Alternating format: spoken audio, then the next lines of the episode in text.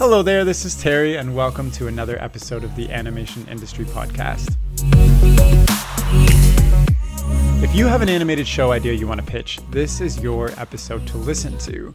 And that's because I chat with Dave Padbury, a development executive with Guru Studios in Toronto, about the entire pitching process the do's and don'ts of pitching, the number one thing you can bring to the table as a new creator, and a unique behind the scenes look at what a development team does with your pitch once you leave the room. But first, a little bit more about Dave. Dave joined the Guru development team six years ago to work on True and the Rainbow Kingdom, and since then he has helped develop the upcoming Disney Junior series Pikwik Pack, the CBC comedy Big Blue, and many other series. Currently, he is focusing on supporting creators' visions across all of Guru's upcoming series and finding new voices and perspectives to fill Guru's slate into the future. Now, without further ado, let's jump right in. So, hi, Dave. Thanks so much for coming on the podcast. How are you oh, doing oh, no today? Worries. It should be fun. Yeah, yeah, yeah. We met we met a while ago, and I'm happy that uh, we're we're chatting about your career and animation and everything. And so, yeah, I'm pretty excited. So, let's talk about development. Why did you end up pursuing development in the first place? Why did I start? Um, I have always had a passion for development. I didn't know what it was called, but as a little kid, after I saw Toy Story, I left the theater and I started uh, creating basically very rudimentary show bibles for other shows about toys. I started making the toys out of pipe cleaner. I'd make boxes for them. I'd take crayons and write on the back of those boxes the other toys in that series, and I just would create these brands that were Toy Story derivatives. Um, Please tell me you still have some of those. I'm sure my mom has kept some. She's kept all sorts of bizarre things. Wait, wait. So how? I don't know if you want to age yourself, but how old were you when you when you started doing um, this? It um, sounds like you're pretty young. I was probably about uh, six. Oh wow! Oh my gosh! Yeah. So you started making pitch. I've never heard of that before. Usually people are like trying to make their own comics or whatnot, but you were like. I didn't know I mean, what a pitch bible was. I didn't know how to tell a story, so I would just write character descriptions, and then I'd kind of get to the end of all the papers I had, and I'd be like, "And they do stuff." Oh my gosh! Can you remember uh, somebody specific that you created? Um, I created a whole bunch of uh, markers and crayon characters. Um, that was in first grade.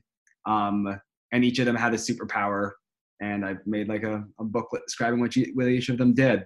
So the real question is, when are we going to see markers and crayons come to the big screen now? Because you're oh, working in, in development, you you have all the resources and tools, the know-how. Come on. so okay, so you were you were making characters out of markers and crayons. Uh, how did you end up, you know, where you are now, working as a, somebody in development? What what were the steps in between? Tell me about that a little bit. Um, I feel like I just woke up one day doing this. Um, but uh, I uh, thought that the way that idea would uh, that that that passion would manifest as uh, was as directing live action films and so I uh, went to film school. Um, I focused a lot in screenwriting, a lot in documentary. And uh, the further away I got from that kid, the less happier I was. I uh, did some uh, some on-set work, and it wasn't really for me. And uh, so I kind of was wondering, like, I I loved animation, but there wasn't an obvious path into it for me because I'd come so far into this film world. I, when I was not on set. I was watching uh, Adventure Time when I wasn't in film school. I was watching Adventure Time, and I uh, was able to uh, navigate into this world because I, I, took an internship at Guru Studio. Guess I made a good impression there. I forced my way into development meetings because at that point I realized this is where I want to be, and uh, I uh, took decent notes. They kept me around in the production office uh, as the, an asset coordinator, so I was helping with schedules and making sure that uh, the uh, assets were delivering on time for for a TV show uh, for gotcha. Dinopaws. I, I want to rewind a little bit. Yeah. So why did you? I, I do want to get into this because I think it's really interesting. But why did you think going into live action was your forte into, or whatever the term is, into kind of building an animated series or series is? I, I didn't realize how uh, robust and uh, and awesome the Canadian animation industry was, I think, when I was like 14, 15, 16 years old. Gotcha. Um, so I didn't think that I had a career there. So, okay, so you just kind of didn't see any immediate opportunity. So Yeah. how did you? So you were working in live action. How did you end up taking? I was not working in live Oh, you action. I weren't. was volunteering in live action. I was volunteering. I was stumbling around film sets. Very, very, like coffees and stuff, or like doing lighting. Like what were you doing? Um, uh, whatever I could uh, get my hands on. I uh, was an assistant AC on uh, on reshoots on a feature once. That paid a little bit. Um, I was possibly the worst assistant AC. I couldn't even tell you if I was second assistant or third assistant. That's how bad I was. oh well, it's a good thing you switched up, I guess. So how did you end up getting the internship at Guru? You you just were an assistant on a film, and then suddenly you're like, I'm gonna go get an internship in animation. Tell me how that actually happened. Um, I think I, I was a case of right place, right time. There was uh, the development producer at the time, Leslie Solowenchuk, who's fantastic. Um, I somehow got my hands on their email and I chased her. And uh, I think that they were looking for interns at that time, and uh, and it worked out. So you just said, "Hey, um, you know, I, I'm I'm new to the scene. I'd love an internship. Can you hook me up?" And she was like, "Cool." Yeah, I, I sent her a script I had written, and she was Oh, like, what? "This is terrible. Um, come be an intern." she said that. Uh, no, no, she was very nice about it, but uh, so so you were an intern. What were what was what were you actually doing? Like, were you animating? Were you working in development? Um, I was uh, spent most of my time in the uh, production office on Ever After High doing uh, whatever they'd let me do, and Okay. uh, whenever uh, I, I got to be in a lot of production meetings, take a lot of notes, and uh, whenever I wasn't doing that, I was trying to figure out how I could help out the development department. Gotcha. So I'm. It. I think it's interesting because a lot of people I talk to, they kind of they're at their first job or they're doing internship and they're trying to like do animation. Yeah. And you weren't doing that. You were like trying specifically to get into development, and you're like sneaking in development meetings and like Yeah. were you just were you actually sneaking in just like Oh, no, no, no, just no, sitting here I was like, "Hey, do you need a note taker? Do you need a note taker today?" And uh, one in one in three times, one in four times, I'd hear yes. okay um, that's actually really smart like a good way to get in growing at that point, and I think uh, there was uh, it was very much like a right place, right time thing. In hindsight, like no one else has ever had that same opportunity that I had at that moment since. Um, fair enough. It also sounds like you were really trying to like you were like a go-getter you know trying to get every, every opportunity and in you could. So um, so I honestly wouldn't say that, but no? Okay. All right sometimes. So how did you manage going from intern um, to actually working in development? You know you're Um, you're sitting was- taking notes in a development meeting and now like where's how, tell me about the bridge Um, I was on a show for a while, and I learned a lot about production in that time. And uh, when I found out that the uh, development assistant at that time was uh, was leaving the studio, I went home. I thought long and hard about it. I called my mom. I'm like, "There's an opportunity. What should I do?" And she's like, "Email them. Like, what are you going to do? Email them." So I spent days laboring over this email and uh, about how excited I would be to uh, be the new development assistant, and uh, I uh, sent it to the uh, VP of development and the development executive. There, there was a few months there where we kind of had a few conversations, and uh, it turned into uh, the the job. So when they said, "Hey, uh, you know, I, you don't have too much experience in development. You know, I see you around the office. Why, why would you be perfect for this role?" How did you end up persuading them? I think it was again largely a case of uh, the right place at the right time. Um, I think one small thing that worked to my advantage was that uh, while I was working in the production office, I was also developing a concept for a web series that uh, over the past year had been turned into a, a pilot that was optioned and turned into a pilot, a live action web series. And so it wasn't so much the product of that, but the process of that that I, I think may have lent me some credibility. Yeah, Um, so it sounds like you were con- you were like doing stuff on the side. To like Yeah. this, this is completely on the side from your your job. Yeah, guess, yeah, right? yeah. So how did you how did you end up getting it optioned for a dollar? That's amazing. That's kind of and also why a dollar? Um, I think uh, the person who optioned it believed that uh, there needed to be, uh, I don't know the legal term for it, but uh, due consideration or something. So with without payment, the contract would seem insuff- would would not hold hold up, but with payment of some kind, the contract would.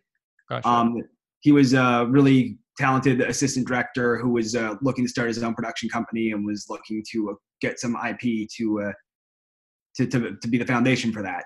And uh, to me, I think the the promise that he would shoot the pilot of it was it was a huge incentive there to, uh, and and it wasn't really about whatever small option fee would be available. Um, that's pretty incredible that you got also a pilot shot and, and made. Like, how did that whole, how did that whole process feel?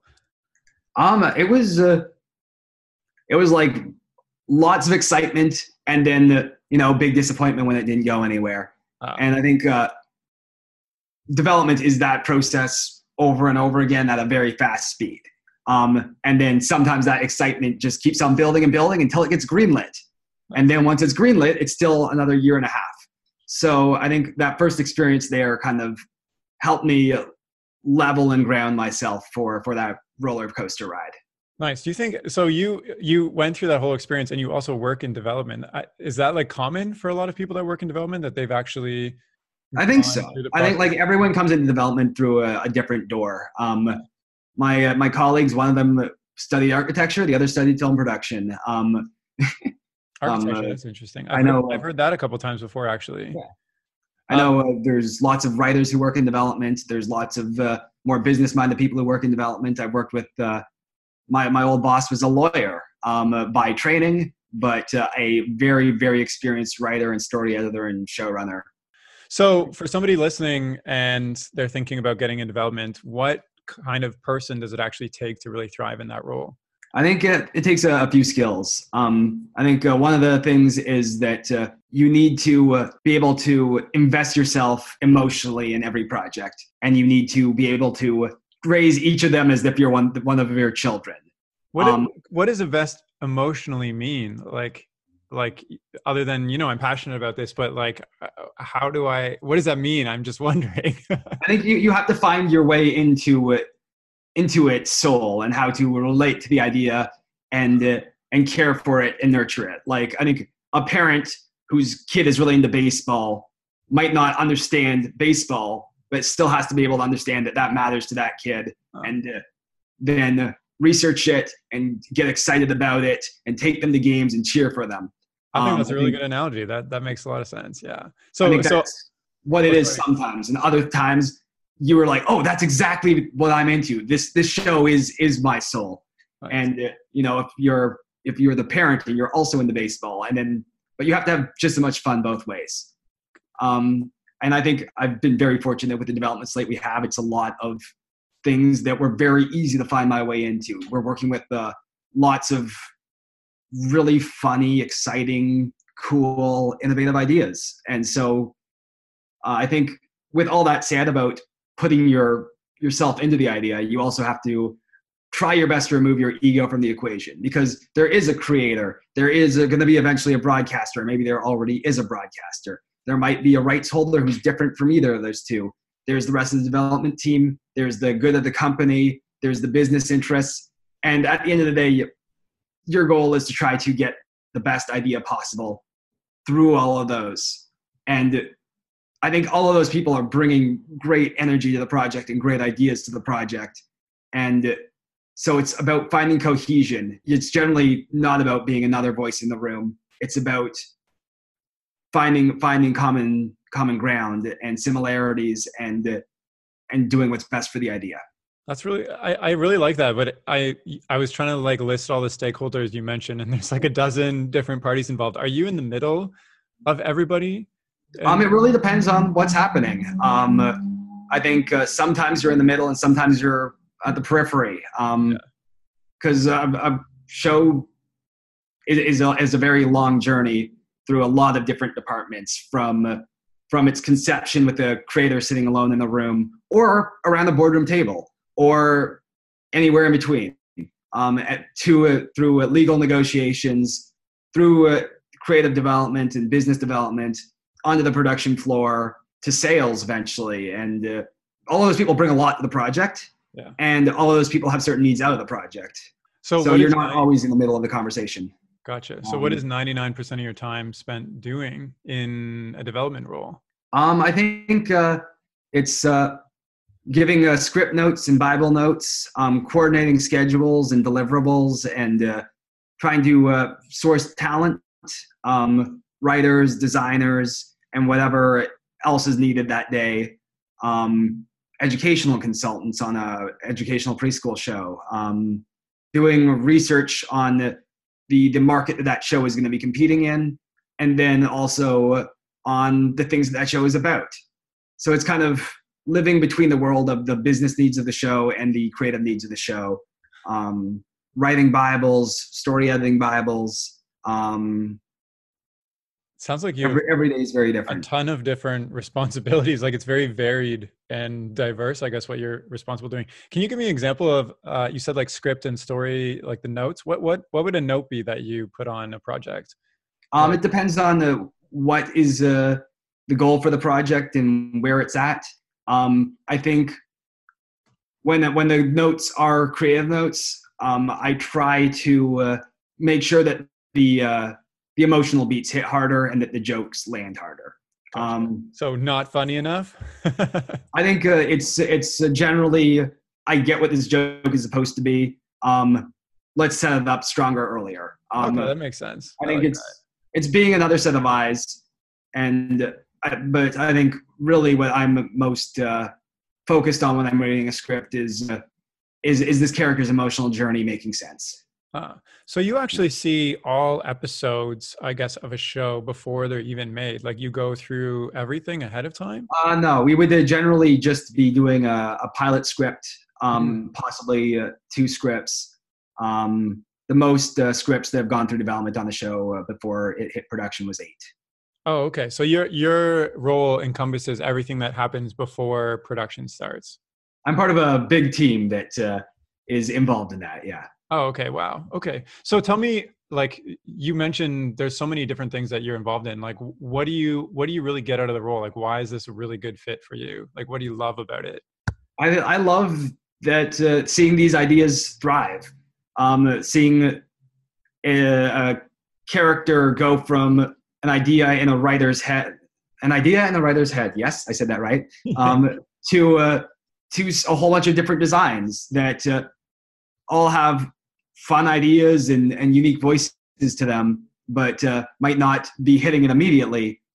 And seeing that design be refined and refined and then become a CG render.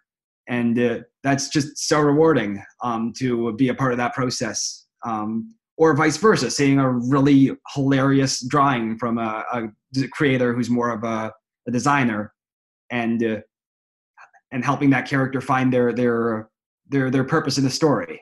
Yeah. So can we talk about the creative voice and the purpose a little bit more? How do you like you said you do things like, you know, this joke should hit a little sooner. How do you like what how did you learn to get better at that? How did you learn to like really hone a creative voice or like the pilot like did you take writing classes?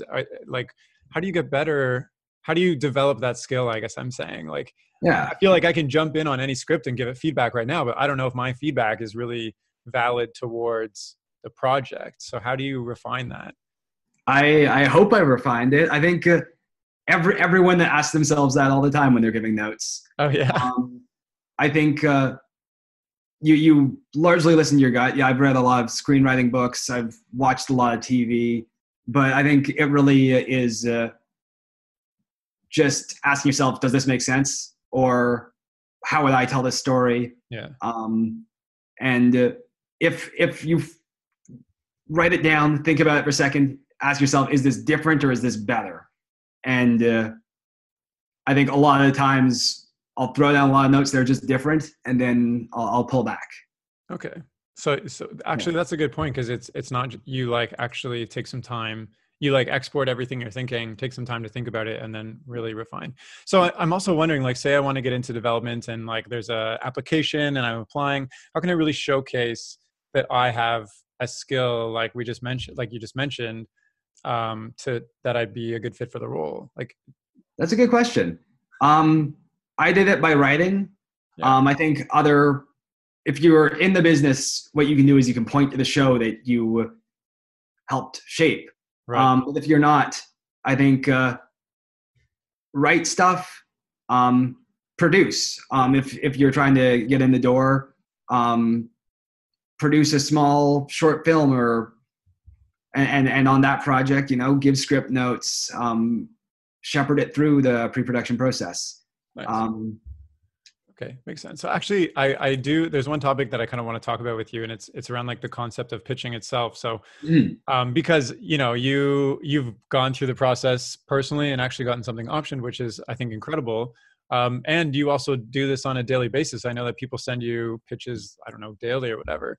Mm. So what like I've talked about pitching on this on this I was going to say show this podcast before from like a creative creator perspective, mm-hmm. but I haven't talked to too many developers. So like one question I have is what is the biggest misconception when it comes to pitching like new new creators who are pitching? Like what is the biggest misconception that you you like to tell them about? I think uh and I'm probably stealing this line from someone else, but it's that everyone there is rooting for you. Everyone wants to hear a great pitch. Um and I think uh when you when you're sweating before you walk into the room and you're nervous, that's that's normal. Um but I think every person I have ever myself pitched or been a part of pitching has been supportive. And I think the, the, the questions they ask aren't to tear your idea apart, it's to uh, try to understand what may have been missing. Because um, I think you, you rehearse that pitch, you finesse it, but you know the idea so well that you might forget um, some of the big pieces of the puzzle. Um, but uh, the point the point I'm trying to make is everyone's rooting for you. That's good. That's good to know because it, it, like I've pitched before, and it's a little bit scary sometimes when you're sitting in a boardroom and there's all these people you've never seen them before, and you know they're like, here's the owner of the studio, here's like the development director, etc. Um, but I've also pitched where I'm, you know, talking to one person, and they, I know they're gonna bring it to their team like a couple mm. months from now at a at a mm. pitch meeting they have. So how do you how do you make sure that your idea not only do you get it across mm. right to the person you're pitching but then you give them the tools they need to pitch it to their team because i know that's a thing too. Yeah that's a, a, a great a great point. Um, i think uh, uh, the, the, the making a good impression in the room with your pitches is awesome but at the end of the day your pitch is going to be discussed in a meeting a week later alongside a few other projects. Um, and no matter how excited people were in the room it's uh, they might not be able to bring that excitement to the, back or share that excitement with their team. Um, so I think you have to instill in that person the same the same passion for the idea that you have. I think uh, the way I've personally found works the best is telling them why the show needs to exist, telling them why you created it and why it needs to be in the world. And not every executive is going to agree with you, but you will find someone who agrees with that passion and that that reason is is like uh, I want to be a show creator, and I think this is a cool idea. A good enough reason for it to be existing in the world. I think if the idea is cool enough, and you can articulate why it's cool, I don't think it needs to be a noble purpose that makes the world a better, healthier place. But it, it's, uh, I think, indicating that this show will be cool on these terms and if they agree with you, you you're you're you're you're set. Fair enough. Uh, one thing that I've heard a lot from random places, I don't even know who at this point, is that you know studios are looking for similar shows that are already on air or that other studios are doing. Is that like how fair of a statement is that? Um, I think there's some truth to that. Um, if a show's a hit, another similar show will be a hit. But I think when you're a new, there is obviously a tipping point, yeah. um, and there's also limited space on that raft. But when you're a new creator, I think um, you probably won't be able to get your idea to the same level of polish as the other hundreds of pitches that are competing for that uh, small turf. Um, so I think your best bet is to go out there with something different, something fresh, something that represents who you are, something that's your calling card, um, something that uh, voices uh, again connects to that that passion that uh, this show needs to exist. Yeah, I think um, that's a. I think that's a good already. I think that's a good point because uh, I was just thinking exactly what you said. You know, if eh, a similar show already exists, I'm sure every studio is already trying to develop exactly something, yeah. anyways, to compete with that. So, so talk, let's and talk about the individual teams creator. of animators. They've got all sorts of resources at their disposal to go in with the shiniest version of that pitch. Right. Yeah, that makes sense. what sense. you have to offer as a new creator is your perspective on the world, your experiences, your art style, your and I think leading with that unapologetically and letting someone else tell you slow down a little bit. You have to be familiar with what the TV landscape looks like. I think you know you can't pitch like a Stan Brakhage abstract short film series, um, but uh, you you can pitch. You know, Midnight Gospel obviously had the backing of like Pendleton Ward and and Duncan Trussell, who are both established. But if you go out with something that bold and that different, people will notice you. They might not option that idea, but maybe someone will. It might not get greenlit, but you'll make connections along the way. And if your art is looking that cool, that different, if your perspective is that cool and that different, someone will put you in the writer's room. Someone will have you design some characters for their other pitch. Um, that's a that's an interesting point. So maybe the end goal for a new creator isn't always, or for somebody who's thinking of pitching, isn't always to actually just get your show. It's Yeah. it's to get your foot in the door, so that whatever you can bring to the table can Absolutely, yeah. Every pitch is a is a, a job interview. Um, you don't know if they're, they're, they're you're gonna leave the room with the, with that uh, show moving forward, but that's that's another reason I always encourage people to pitch ideas that are close and personal to them, that they're their passion projects. It's because uh, they uh, will be able to show more of themselves, more of their capabilities, more of their perspective in the room. Yeah. And if you pitch a show all about how much you love baseball, and it's not the right show about how much you love baseball for that moment, but six months later, they're, that company is developing another show about another sport, they'll be like, hey, let's get the baseball guy in here. He likes sports. That makes sense. Yeah. And and I think I think that's really interesting to because it takes a lot of confidence to go forward with something that's very uniquely you Mm. because um uh, like me being in animation school right now uh like not knowing how not being a part of the industry i guess there's all these like speculative thoughts i have of like what do people want to see versus Mm. like what they're showing me in school like i have to draw this way for it to get noticed et cetera right so Mm. I think that I think that's interesting. Are there any classic do's and don'ts of pitching that you wish more people knew of? Again, that pitching is all about authenticity and, and being your best self. It's a first date. Um, so you want to go in and, and be honest to who you are and, and show the best version of yourself. Um, I think uh, a lot of uh, advice I've heard out there is like, go in there and know your vision and don't move, don't budge. Um, think there's some truth to knowing your vision. You have to go in with a clear vision. You have to go in with confidence. But if someone asks you, how do you uh, feel about that character? I think you have to uh, show the level to which you're flexible and be honest about this. If that if that question is a uh, a, a boundary for you, don't move. That's fair. But if if uh, that question is actually not core or foundational to the reason you want to make this show, I think uh, being flexible on those those boundaries is is important. So I Um, guess I guess having the strong vision also correlates to like what is the purpose of the show? Like for Yes. instance, Yeah. like say I say I'm like super hung up on a secondary character, but maybe that doesn't even like maybe we could take out that character and the core vision of the show still stays. Is that is that like a good example? Yeah, yeah, for sure.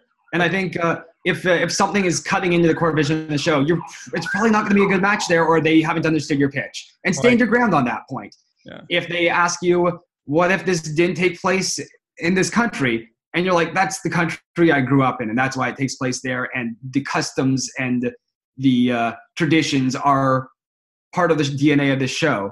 Um, I think that'll be respected and that'll be understood. Um, and even if it is a silly reason, even if it's not like this is who I am. It's I think that face looks funny and that's not changing. Um, that is uh, that's fair, but know your boundaries.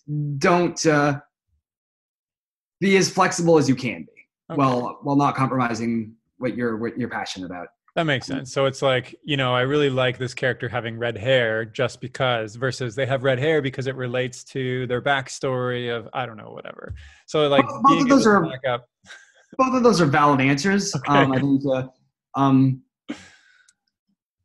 all right. So um what so another thing i've heard a lot about is is kind of knowing your the market like you know uh like what if i'm super researched on like kids age 10 to 12 uh, and I what mean, they want and like i come in i'm like this is this is what the market says like this is perfect like is that is that a strong position to come in on um, i think it depends on how versed in the market you are um, i think knowing your idea is absolutely essential. If you've spent a week or two doing research um, i probably wouldn't share it.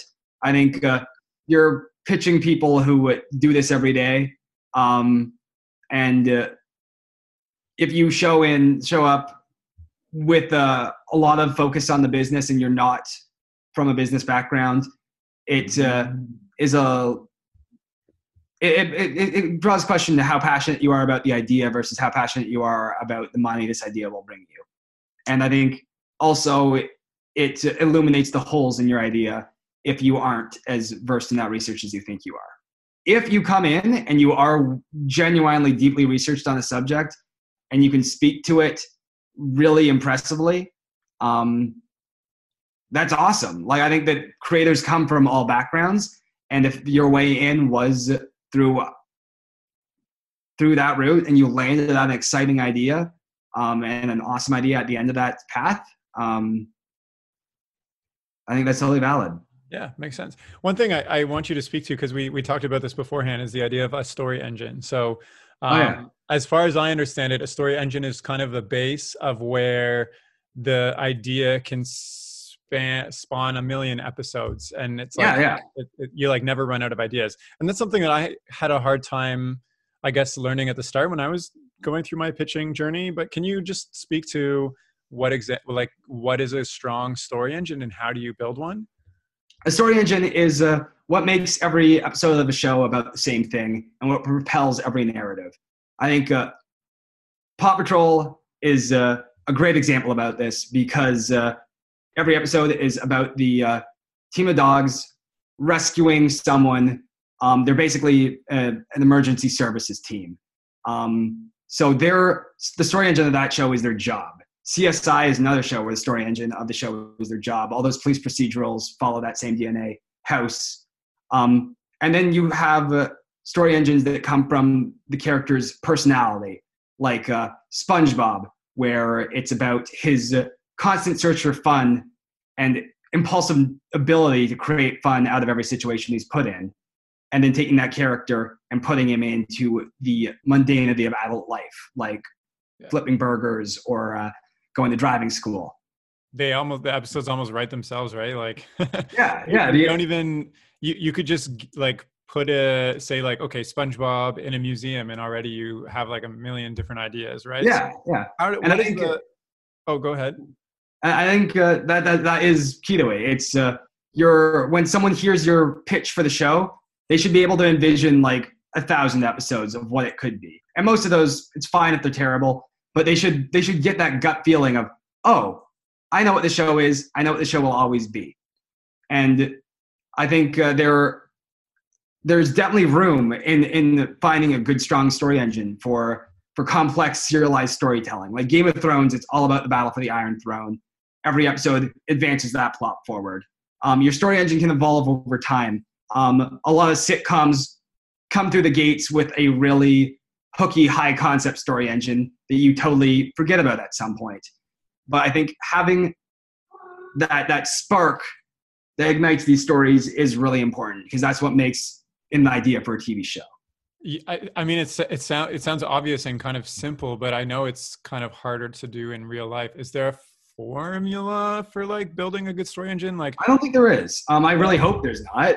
I think that would take a lot of the artistry out of it. But I think that uh, it's it's about uh, ensuring that there are elements in conflict perpetually. Okay, that makes sense. So like two compete like I guess with Game of Thrones it's like the battle for the the Iron Throne and it's yeah nobody It's SpongeBob, it's yeah childhood naivety, adult world. Right, right. Yeah. That's I mean it sounds so simple. Like, okay, I'll just make a pitch on that. um, so let's talk about behind the scenes of pitching because I think you have a unique look as like a really big studio in Toronto that does a lot of great things and you see tons of pitches, I'm sure. Can you take me behind the scenes of what actually happens? So say say somebody comes in and pitches and then they leave. What's going like what happens after that? What happens to the pitch after that? Uh, if we're if we're all feeling like it's it's something that's going to be a good fit um, for us and it's something that we can get behind and really make happen, we try our best only option things that we feel really have a good shot with us of getting made. We try to keep our slate lean. We try to keep it small. So if we're feeling good about it and we option it, um, the next step is to uh, work with the creator to kind of flesh out the idea, um, and fill in any of the spots where they have weaknesses and complement their strengths. Our goal is to show up the strengths and bring people to the table who uh, round out the, the project. So if the artist, if the creator is an artist, it might be bringing a writer on board. If the creator is a writer, it might be finding the right designer for these characters. Um, we build uh, uh, from there. We create um, the pitch material that we feel will put the show on its best legs and show off its unique strengths. If it's really slapstick and goofy, maybe that's some storyboards and animation test. If it's really heady and talky and funny um, in, in, dialogue, maybe it's a script. Um, maybe it's uh, just uh, making those character designs pop by putting them in a context where, where they can really be appreciated, like a, a comic or like we try to be creative about how we present our ideas. It's not about being gimmicky about it, but it's about putting it on its uh, strongest legs. Nice. It sounds um, like there's so many things that kind of have to line up for something to get made. Like the pitch goes well, the studio believes in it, they put together their own pitch, then a broadcaster has to buy into it, and then I guess and once a broadcaster the, the broadcaster development phase, and ah. you're doing a similar process again, um, where they're looking to create the materials that they feel the rest of their team will need to see to oh, uh, wow. uh, buy into it and greenlight it. So maybe that's a pilot script, maybe that's an animation test, um, maybe it's market testing or research testing, um, and you're at that point uh, working with the creator to uh, bring the best version of that and the, the, the, the see the show shine through whatever process uh, they want to put it through.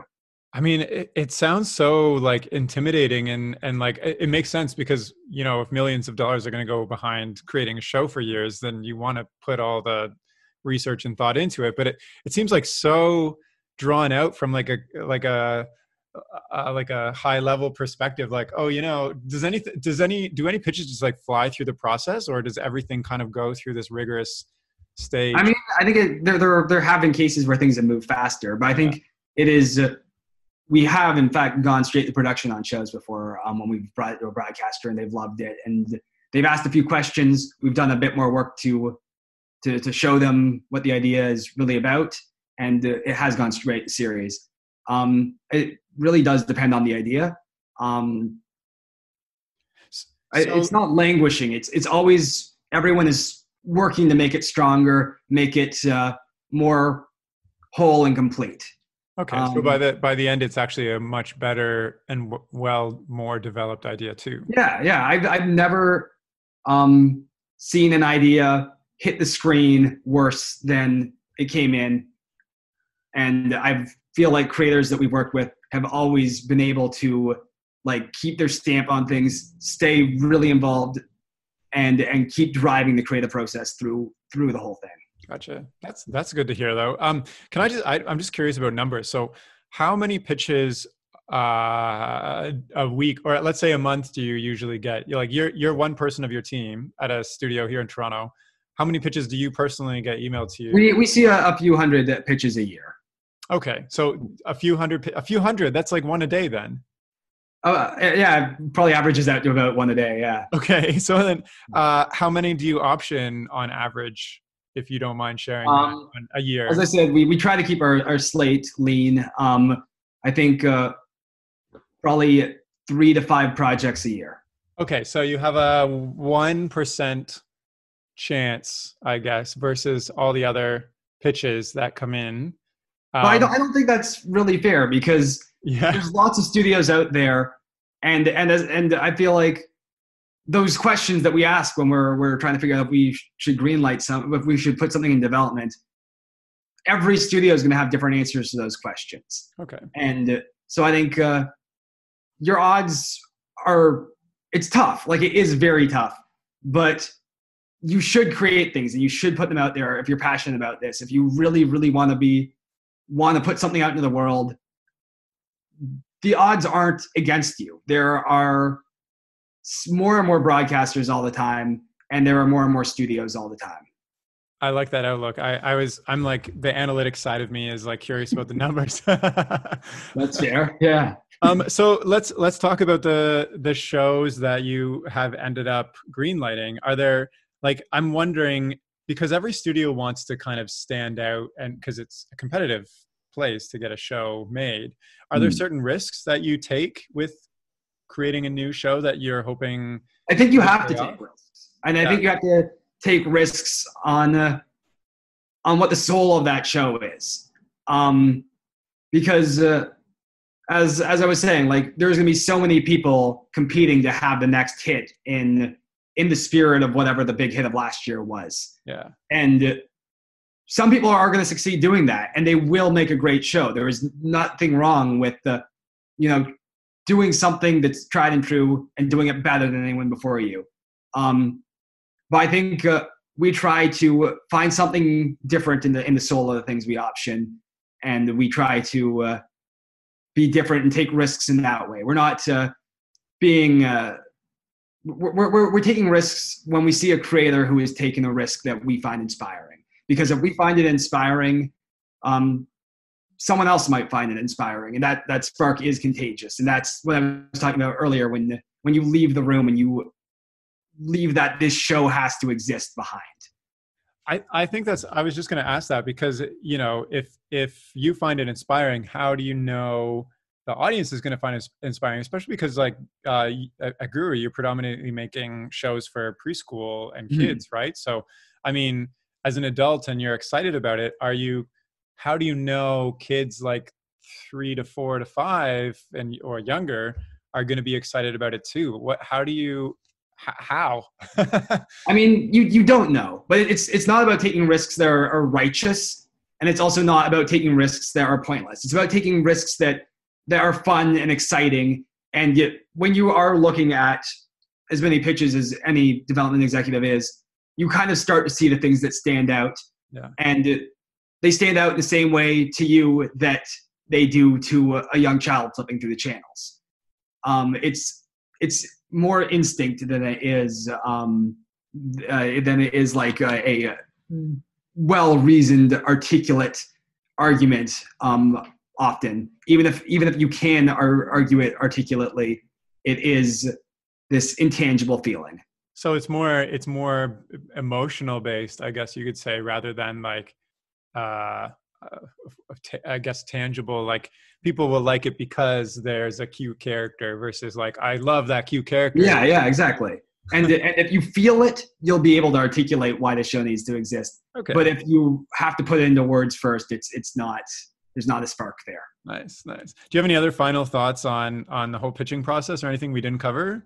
Really? Um, Wondering. I think there's a there's one more piece of conventional wisdom I want to Yeah. question a little bit. Not I think uh, the, the advice is often given to do your research, and you do have to do your research on that channel. You can't walk in and pitch something that's totally off.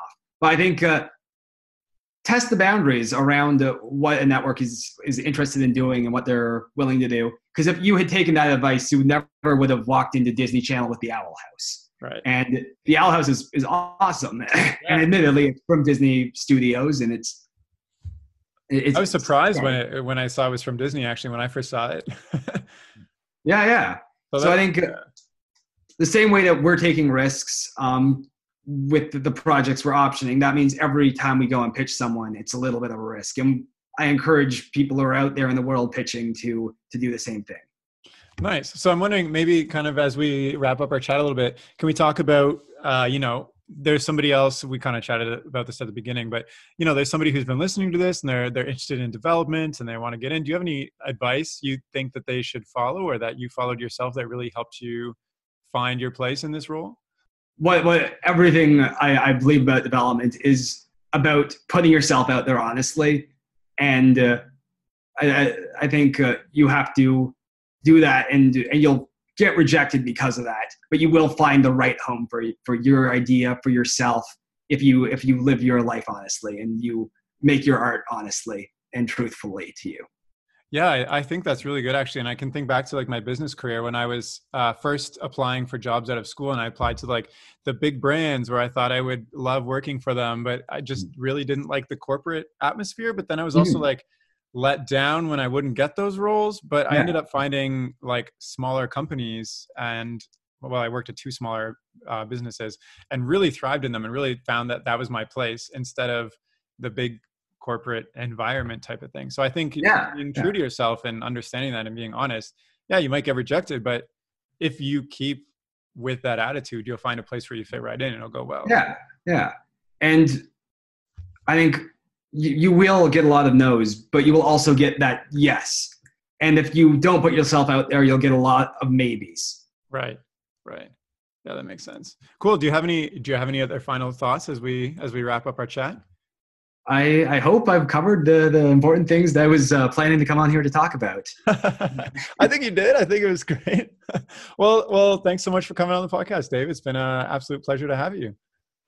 Thank you so much for having me. It was really fun.